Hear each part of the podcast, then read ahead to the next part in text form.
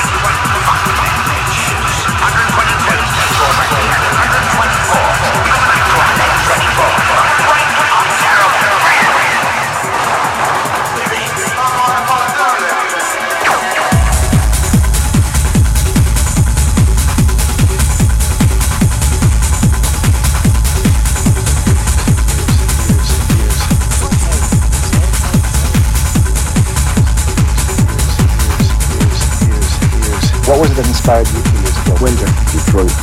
What was it that inspired you two years ago? I, wow, stuff's incredible.